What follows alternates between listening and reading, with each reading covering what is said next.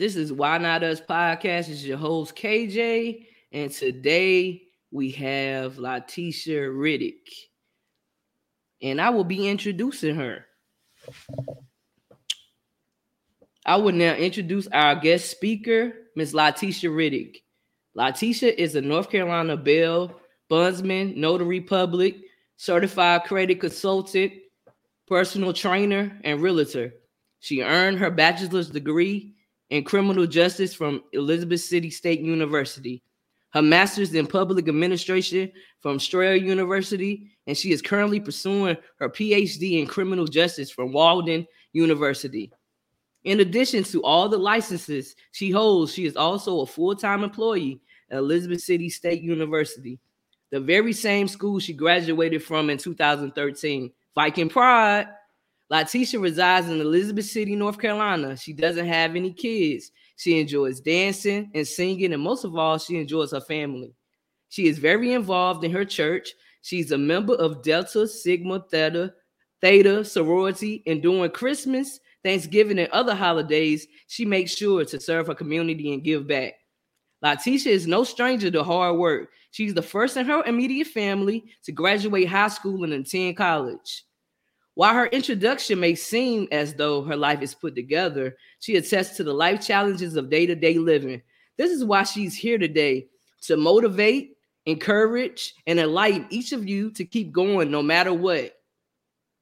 Her focus today will be on real estate. Although she can offer us a wealth of information, she wants to enlighten each of us about real estate.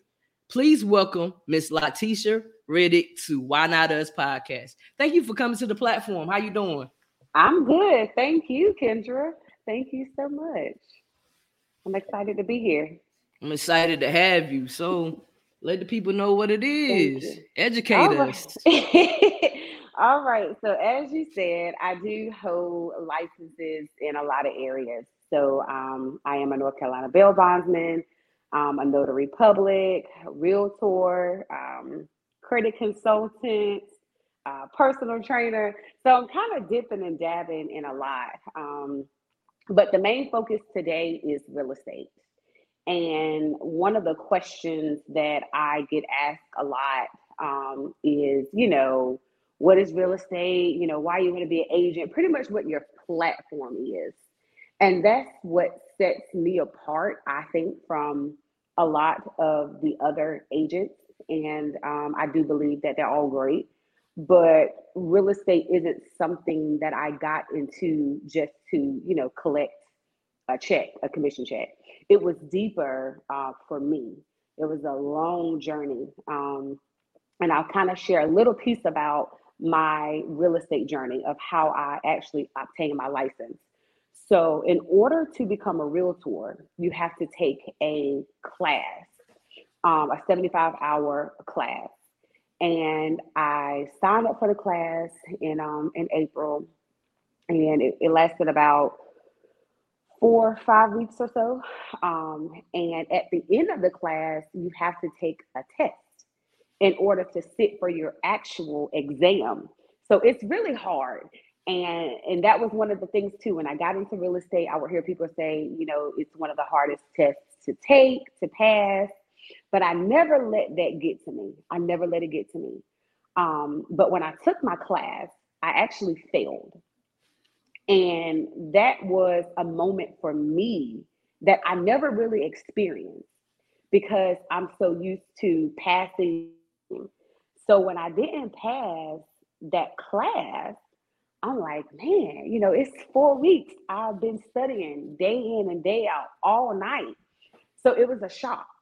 And there were some things that kind of went on that I didn't think was fair, but that's a story for a whole nother day. I embraced that it's the society that we are in now. And I picked myself back up and I kept going. So instead of giving up, I enrolled into another real estate class. And I'm like, okay, this time I'm going to do it. Like, I'm going to pass. So I enrolled into that school, and it took me another 4 weeks or so to get through school again. And then I had to take the end of course exam again, and I failed. The thing about this school was they allowed you to keep retaking your exam until you passed. versus the last school, you only had two options, and then you would have to sit through the entire class again. But not this particular school. So I studied, I failed, I studied, I failed. I took that end of course exam four times, four. And every time I was taking my exam, all I could think about was like my family and my future kids and people that are connected to me in the community. And I'm like, I'm not doing this for me. If I was doing it for me, I would have gave up. But I kept going because I knew the mission was bigger than myself. So I took that exam four times and I'm like, okay, you know, I finally passed. I needed that class certificate so I could sit for the actual exam. And I was excited. I'm like, finally, I get to take the actual exam so I could become a realtor. So I had wrote down in a journal that I would pass my real estate exam on the first attempt that I went to take it. And I signed up for it and I went to Raleigh, and it's two parts to the real estate exam. You have the national part and then you have the state. So the national is regardless of, you know, where you are, the rules are pretty much the same when it comes to realtors. You can be in any state, same rules. But then you have the state portion, and that is geared towards the state that you are licensed in. So you have to make sure you're following those rules. So the national part, I passed the first time. So I looked at the results at the end of the test. I was so excited. I passed the nationals, but I failed the state portion. And again, I was a little devastated, but I'm like, you know what? I'm almost there, because national to me is the hardest. State wasn't really that hard. So I was surprised that I had failed state, but I wasn't that devastated because I knew I was going to pass it when I took it the second time. And that's exactly what I did. I waited, I studied a little bit more, and I went and I took it and I passed the second time. And I say that because anybody that's watching right now, that's watching this podcast or may watch it later, if they do, if you are planning on becoming a realtor, you have to make sure that your reasoning is beyond yourself, because it's going to be some long days. Like, I work at the university, so I'm typically there around 8 o'clock. I would get up like 3:30, 4 o'clock in the morning just to make sure I got a study session in before I went to work, and then study after work. It is one of those things for me, like I said, it's personal, which is why I also do like additional trainings. That way I'm educating myself and educating the people as well. But yeah, real estate it's just one of those things for me that is, like I said, it's bigger than me. Like, I feel like this is, and it's not going to happen overnight. It won't happen overnight, but it's going to put me in a position so that my family, the community, my kids will have something to continue to keep going and going and going and going. Like, generational wealth is what it is for me. And then just making sure, again, that the people know about real estate in general. And that's what I also want to kind of get to next, just talking about why real estate is important. Okay. So even though you might have just, you know, you failed those times, you just kept going though, you know. Yeah. That's very important. You know, kudos to you for keep going. That says a lot about you. That says a lot about you, your willpower, just wanted to keep going. So yeah. That's Thank good. You. I'm proud of you, man, for real. Thank you. It was a journey, but I didn't give up. Most definitely. So what inspired you to become a real estate agent? Even though you just spoke on it, can you speak some more on it as well? Yeah. One of the main things was the lack of knowledge that I realized people had about real estate. I see a lot of people, you know, post about, you know, struggle, and I struggle too. I'm not even going to sit here and act like, you know, I'm all perfect and I don't have any issues. Absolutely not. But I know that eventually real estate and a lot of other things too will put me in a position that I need to be in. And that is what I want the people to know. It's not just about owning your own home. It's about what you can do with that. For example, in January, I actually sold my home. And that was one of the quickest ways that you know, you you get a $100,000 check and all you did was sell your house, you know? And some people, that's not even the most that you can get, depending on what you sell your house for. When you purchase your house, of course, you have your mortgage. When you get ready to sell it, they'll look at the difference between what your house is worth. You get an appraisal, what your house is worth and what's owed on your mortgage. And that difference is your equity. And of course, you're paying like your taxes and, you know, your realtor commissions and different things like that that you have to pay. But it's one of the quickest ways to actually get a lot of money back. But you have to own the home first. So that's the first thing.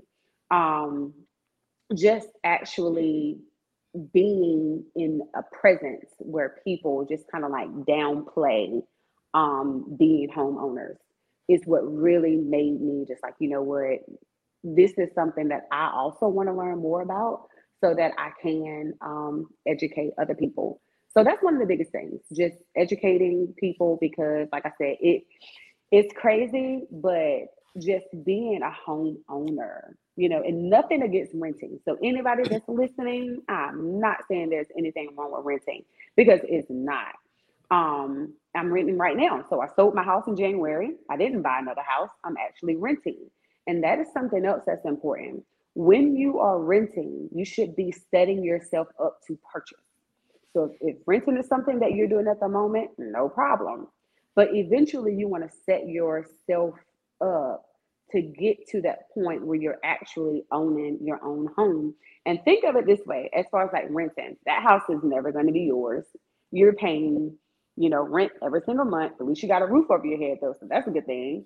But when you step into a different branch and you purchase your own home, you can pass that down to your kids.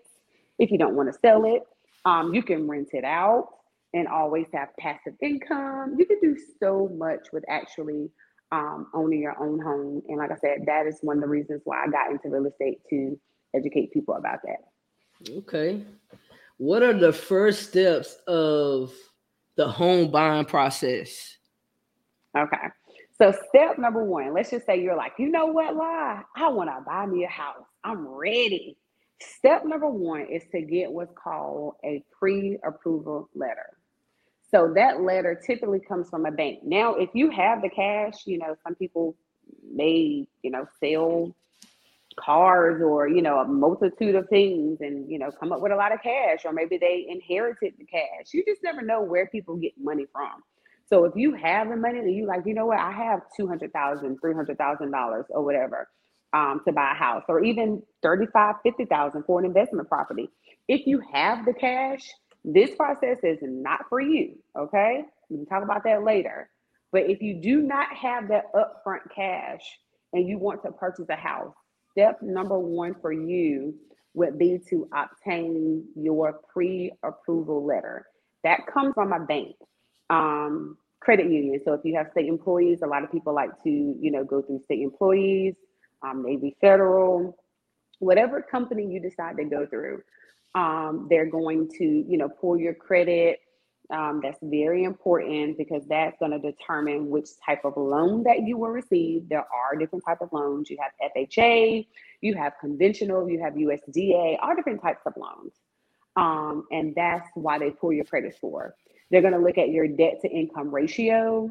Of course, you got to have your taxes from 2 years. It's a lot of things you have to have, but the first step is to get that pre-approval, and your bank will actually, of course, let you know everything that you need to go through to get that letter. But ultimately, that letter is important because it's going to tell you what you can purchase. It's going to give you an amount. You are pre-approved for $250,000. When you get your realtor, you know which house to look for, what price range to stay in, I should say. But without that pre-approval, you're just kind of like shopping and you have no idea what you can afford and what you can't afford. So that's the very first step. Pre-approval, go through your bank to obtain that. Okay, so look, how about if a person have bad credit, right?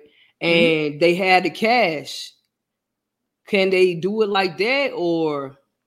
Yeah, if you have your cash, you don't have to worry about a bank.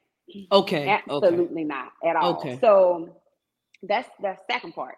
So if you are a cash buyer, which everybody loves cash buyers, I'm a realtor and I would love, to get a cash buyer because the process is easy. They say, here's my cash. They don't need a bank. They don't need a loan. They don't need anything.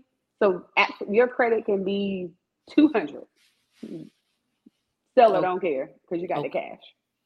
That's good to know for real that, if your credit isn't good, but you have the money, you'll still be able to purchase the home. Like, thank you for the information.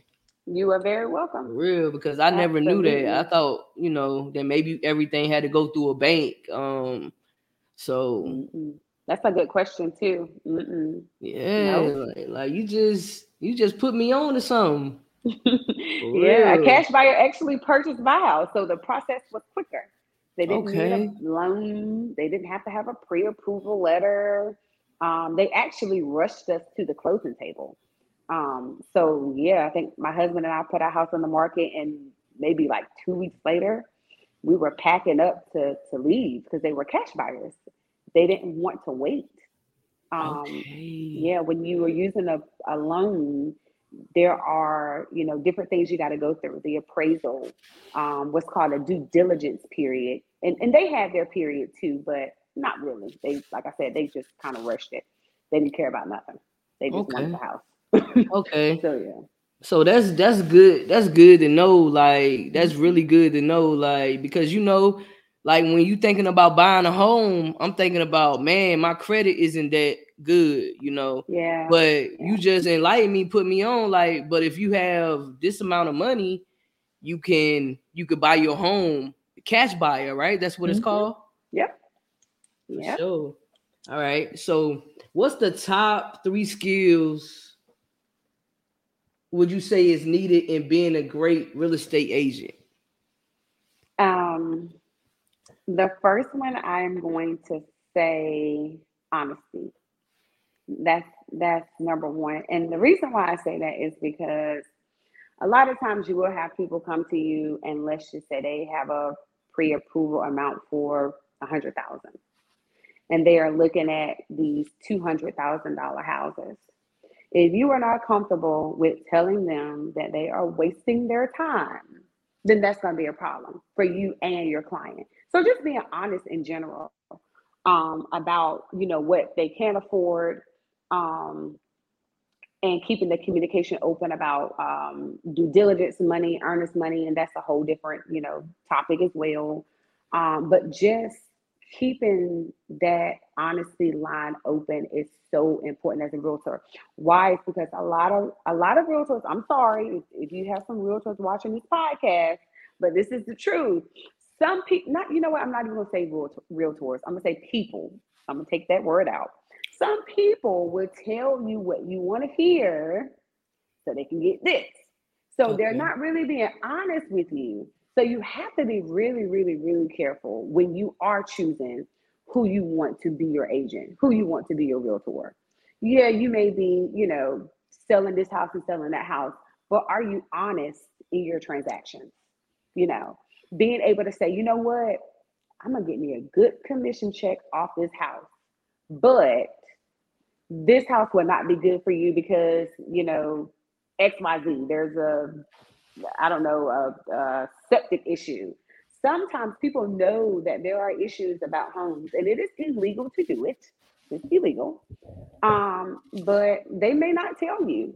Or, you may be waiving different type of things that you can get through your due diligence period, like a home inspection. Some people will let you waive that. Absolutely not. Like, you have to make sure that you are finding a realtor that is honest on all different levels, regardless if it hurts you or not. And I had a situation with a client, actually. We're under contract now, thank God. But she kept sending me these messages. And she may watch this video, I don't know. But I'm not going to call her name out, of course. But she kept sending me these messages. And she's a really good client, by the way. But she would send me these messages like, you know what? I don't think I want to buy. I'm going to wait. And I'm just like, girl, a week ago, You told me you were ready to purchase a house, and I'm sitting up here getting ready to write an offer for you. What are you doing? So at that moment, I had to step full blown in honesty mode. I'm like, look, you're never going to find a house if you keep switching on and switching off. This is not the market for that. It is not. And that's one of the things I wear very proudly. And I never confuse it with you know, not taking care of my client just because I'm being honest. So that's one of the top ones for me is honesty. Okay. Do you have to, you already answered it. Do you have to do a lot of research on the area, like where your clients are going to be moving to? Like, you know, do you have to do a lot of research on that? Like, so they'll know? Yeah. Average, I would say, because you don't want your clients asking you about crime rates or which schools are in the area or if they have any construction going on in the area or if it's in a flood zone and you not know the answer to those questions. So it is, you know, imperative for the realtor to make sure that they are doing as much investigation as possible for that location preference of their clients. So I try to do that. Okay, so would you say a lot of people that's buying homes do not want to be in like low flooded areas, like the flooded areas? Would you say that, or it doesn't really matter? For this area, I'm gonna speak for this Elizabeth City area. It's not really something that buyers turn away from. Because most likely, if they are in a flood zone area, they would just purchase, you know, insurance. Okay. So it's not really, I haven't really seen like a lot of people saying that they don't want to purchase a home if it's in a flood zone. But that is a material fact. So it is something that has to be relayed to the client. Okay. What is the most difficult part about being a real estate agent? Mm-hmm.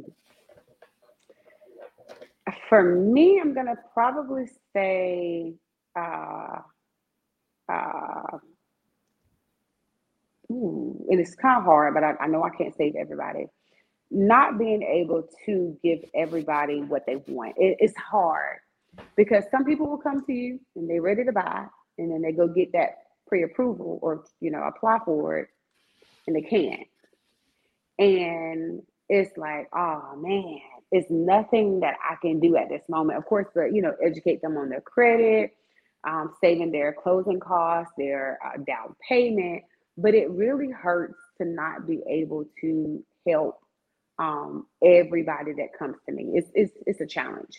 It is. But yeah. So you know, like when you're talking about they close on the house, how long is that process? Is it a long process? So what happens is so first thing first, you, like I said, you get the pre-approval, and then you go house shopping. So the client find a house, then the agent writes an offer on that house to the seller. So let's just say the seller accepts the offer. Everybody signs, and now we're under contract. So our due diligence period starts. Due diligence is basically your time frame to get your appraisal, to get your home inspection, to get your pest and moisture inspection, to get any surveys done, any home warranties, anything in that time frame, typically 30 days. Okay. But you'll write that in the contract to get everything done to inspect the house. Basically, the buyer is saying, let me make sure that this is the house that I want. And through that period, you're still under contract. So that's like 30 days. And then you're moving on to your next phase. So let's just say, you know, everything checks out. You still have the attorney who has to do the title search and different things like that. So on average, you know, it could be maybe about a good 2 months. Before you actually close. And of course it could be sooner than that. Okay. But there are a lot of steps that have to go on in between you actually getting that pre-approval, writing the offer, getting it accepted, going under contract, and then proceeding from there. And you also got to think about the underwriting phase. So the pre-approval is the first step. but the bank is still going to take that client through underwriting. And in that phase, they could ask for additional documents. So now we're waiting longer. In addition to, let's just say you get the inspection done and you find out that the roof is leaking, something the seller didn't tell you. Now you want the seller to repair the roof. So you got to keep your time frame open for any repairs.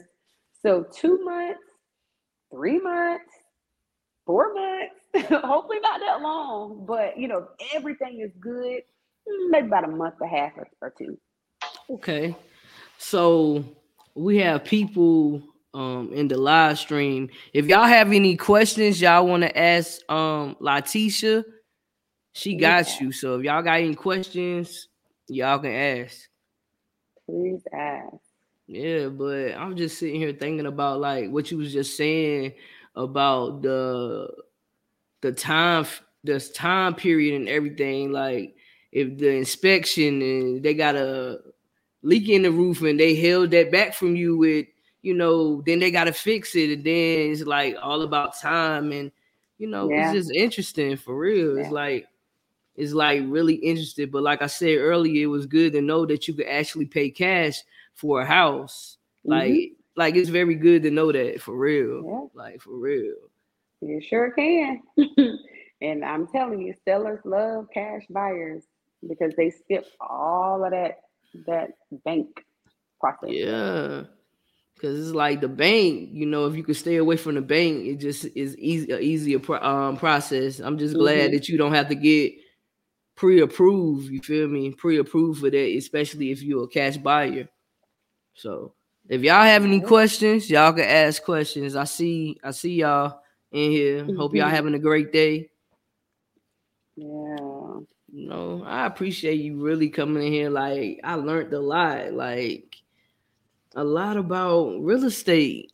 Yeah, real estate is it's one of those ongoing things where you're constantly learning.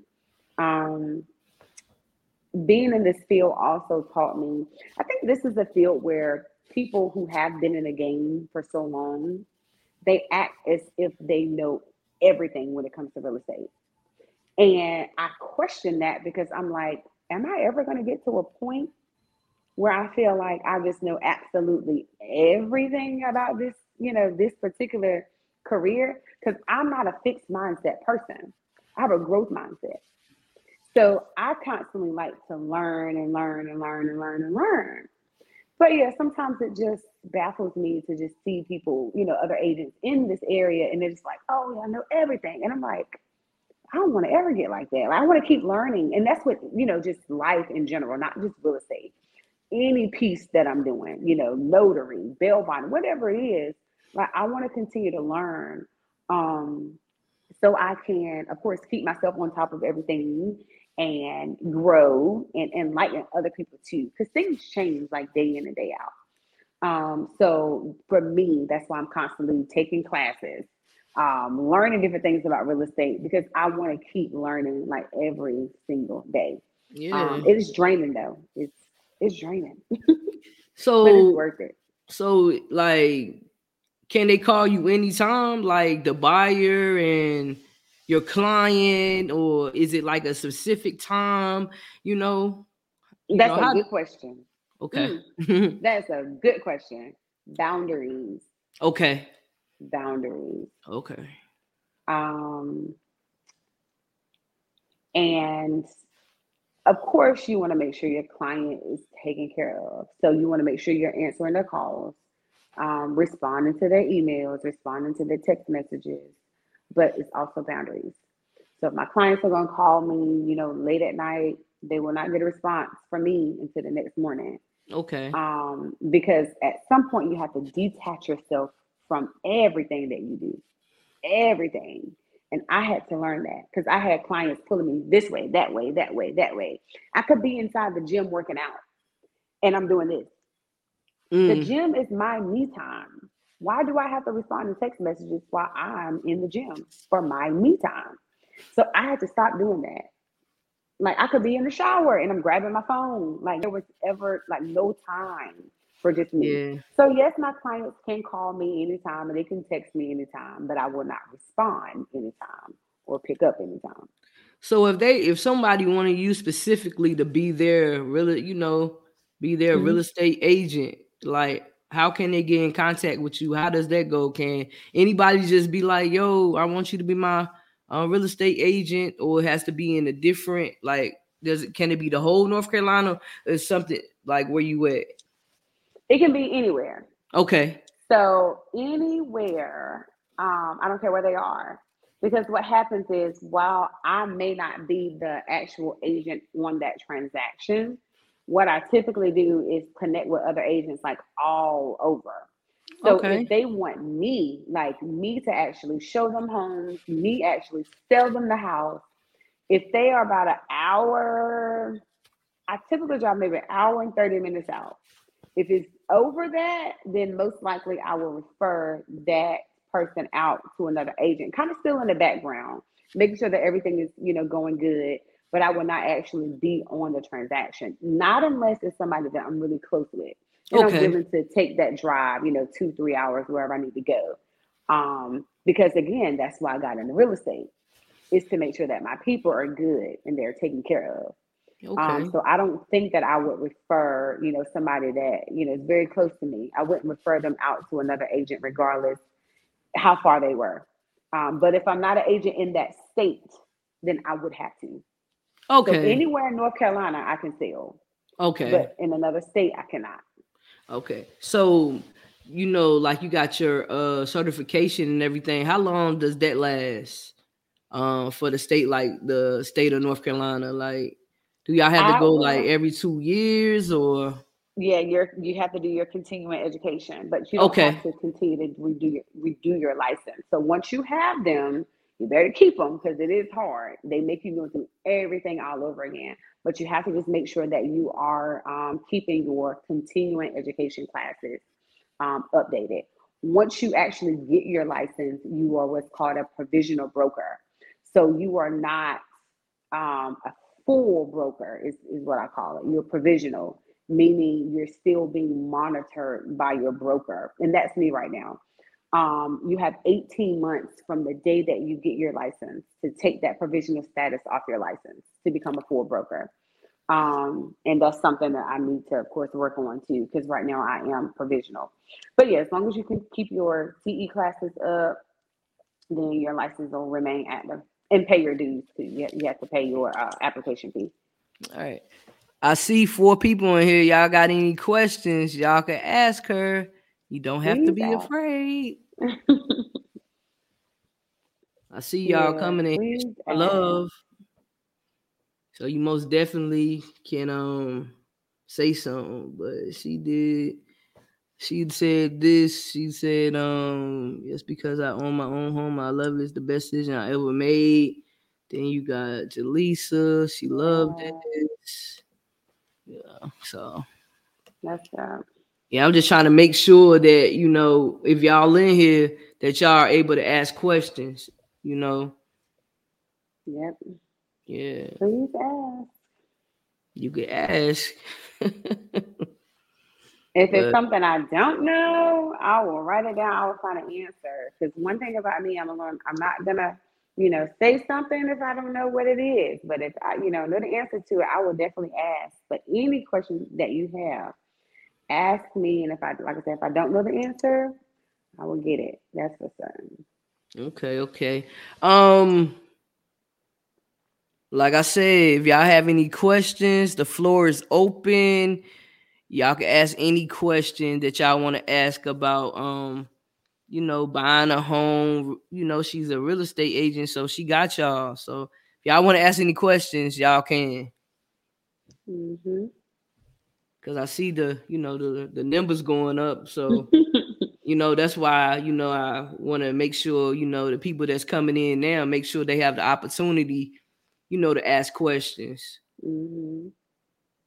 Yeah. So the people that's joining now, that's Lyteshia Riddick, and she's a real estate agent, and she's here to educate us. Like, she's been dropping gems. I've been learning so much, so I've been asking her a lot of questions. honestly. Yeah, and she's been telling me. So see, I told you I wanted to learn as well, you know. Just glad to know that, you know, I can ask you questions and we just having a whole conversation. Like, you know, I'm learning. Absolutely. That's what it's all about, you know, absolutely. Just being able to learn. You feel me? If you want to ask a question, you can ask the question. Yep. So I also got one more question though, because I'm sitting here thinking about it. So I heard you speaking earlier about a lawyer. So as a real estate agent, do y'all have a lawyer as well, or is that just for the buyer, or how does that go? Okay. So in the transaction, the buyer will have their closing attorney, and then the seller will also have a closing attorney. So they both will. North Carolina is not like a title state. In some states, they use a title company, but not here in North Carolina. So both sides of the transaction will have a closing attorney who will pretty much, again, make sure that everything, their paperwork, their disclosures, the title search is done. They handle closing. So without a closing attorney, transactions will not happen. So when a house goes on the market and it's like open house, that's basically like the buyer is putting the house on the market? The seller. Like okay. Mm-hmm. The seller. I'm sorry. The seller. No, you're fine. Mm-hmm. The seller. Okay. Okay. Yeah. So the seller is putting the house on the market, and that's why we see those little signs in the yard. Mm-hmm. Yep. Okay. That's it. Okay. And I'm actually going to do one maybe in a couple of weeks. But yeah, the seller has said, I want to put my house on the market. The agent has already listed the house. So anytime you see an open house, that house is already on the market. The agent is just promoting it so she can get it sold, or he or she can get it sold. So that's what's happening at those open houses.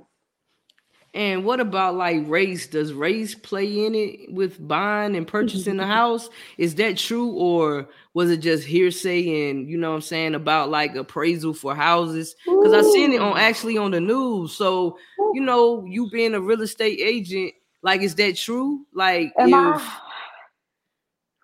allowed to take a sip of wine? Yes, go ahead. I'm going to drink my water.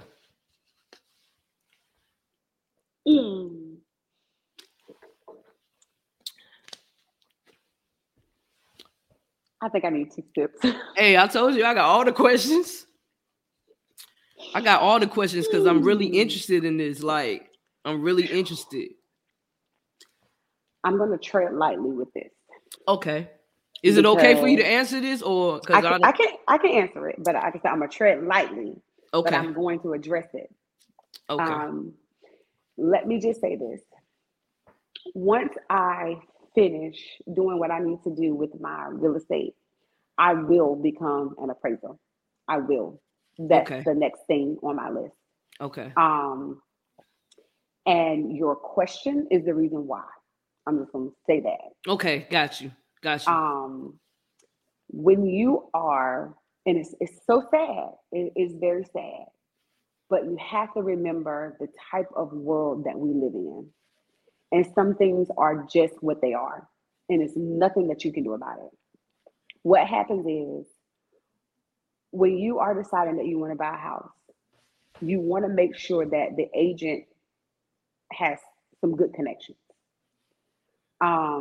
Because sometimes, and this right here is really for sellers. This is for African Americans who want to sell their homes. Okay. Be careful with who you get to come and appraise your house. I'm gonna say that.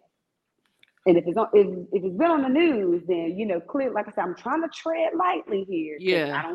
I don't know who will watch this, so I'm trying to tread lightly. But facts are facts. Okay. And there's nothing you can do about it. So if you are in the process and you want to sell your house, you better think long and hard about the appraisal that you pick to come and appraise your house.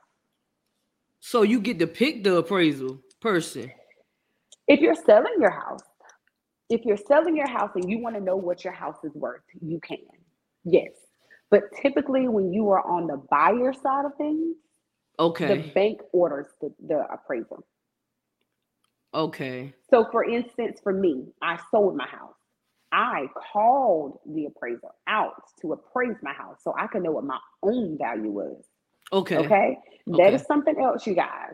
If you are hiring somebody to sell your house, and let's say you don't get an appraisal done, at that point, you really don't know how much your house is worth. So now you're going to lean towards the bank sending somebody to appraise your house. You want to know what your own house is worth. If you're going to sell your house, always get an appraisal done, and you pick who you want to come appraise your house. Don't let nobody else pick. So basically, the bank and the appraisal is back basically on the contract type vibe, or it's not like that? Okay, it is. It is. Okay. Exactly like that. Okay, so it's kind of like, okay, the bank, I understand now. I get it now. Okay. I understand. Yeah. See? Boy. That is one of the, and I can't speak on this because it's personal. I experienced that myself.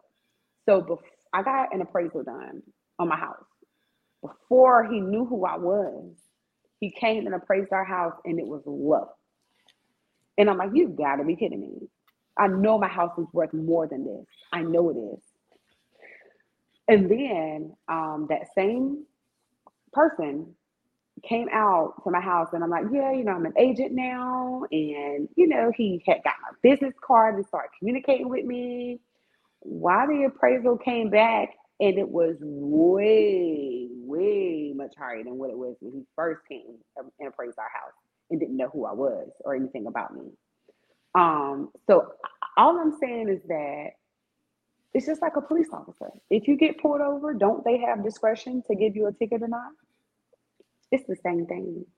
And that's why you have to be very careful with who is appraising your house.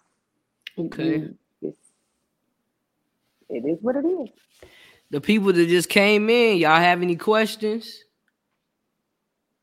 Y'all can ask questions. Yeah, you got some good questions. I'm like, yeah, because I told you, like, that's why I was so excited just to have you on the platform, because I'm interested in purchasing a home one day, but I want to know all, like, you know, you educating me. So it's like, you know, you coming up here on the platform, like, I'm excited. Like, let me, you know, like, you prepare for things like this, you know, because it's serious. Like, you taking out your time to educate us. And so, yeah, I'm going to make sure that I'm doing my research, you know, ask you some questions, you know, and let the people know, like, listen, y'all need to go ahead and hire her as a real estate agent. I don't even know how, can I say that? Okay, because I don't know what, you know, ain't, you know, but. No, real estate is pretty much, you know, we are our own boss. Okay. It's just that certain people that may be watching it, you know, some people like to report certain things, but we don't, if we're not disobeying like the realtor rules, we can voice our own opinions, you know, so it's nothing really against that.